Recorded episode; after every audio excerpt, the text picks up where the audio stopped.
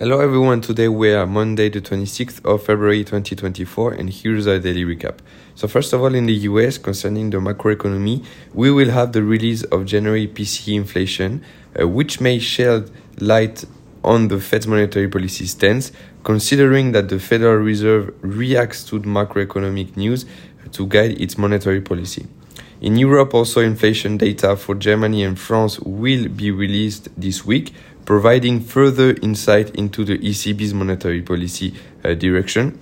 And finally, in Japan, also on tomorrow on, um, on Tuesday, inflation data will also be published.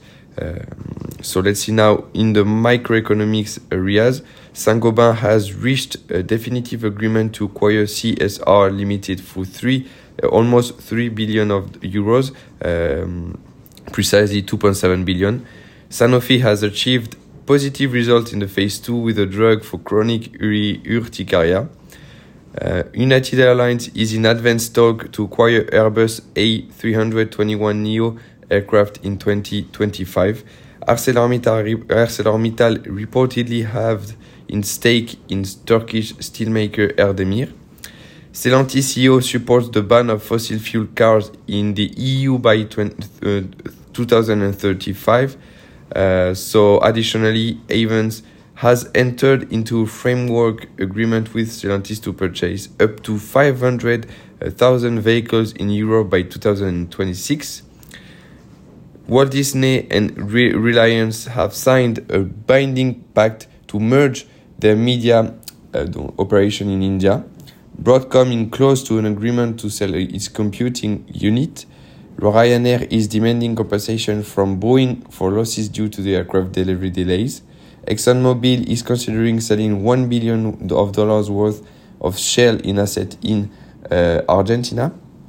Ant Financial outbid Citadel for the acquisition of Credit Suisse Chinese bank, so uh, now it is um, part of UBS.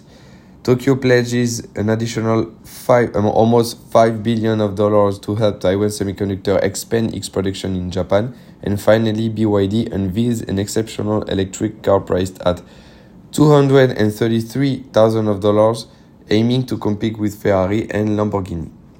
CAC 40 is down by 0.4, stable for the DAX, minus 0.1 for the IBEX, minus 0.2 for the Stoxx 600, stable for um, almost stable for the S&P, plus 0.03, minus 0.4 for the Nasdaq, and plus 0.2 for the Dow Jones. Shanghai closed with a decrease of 0.9, minus 0.5 for the Hang Seng, and plus 0.3 for the uh, Nikkei.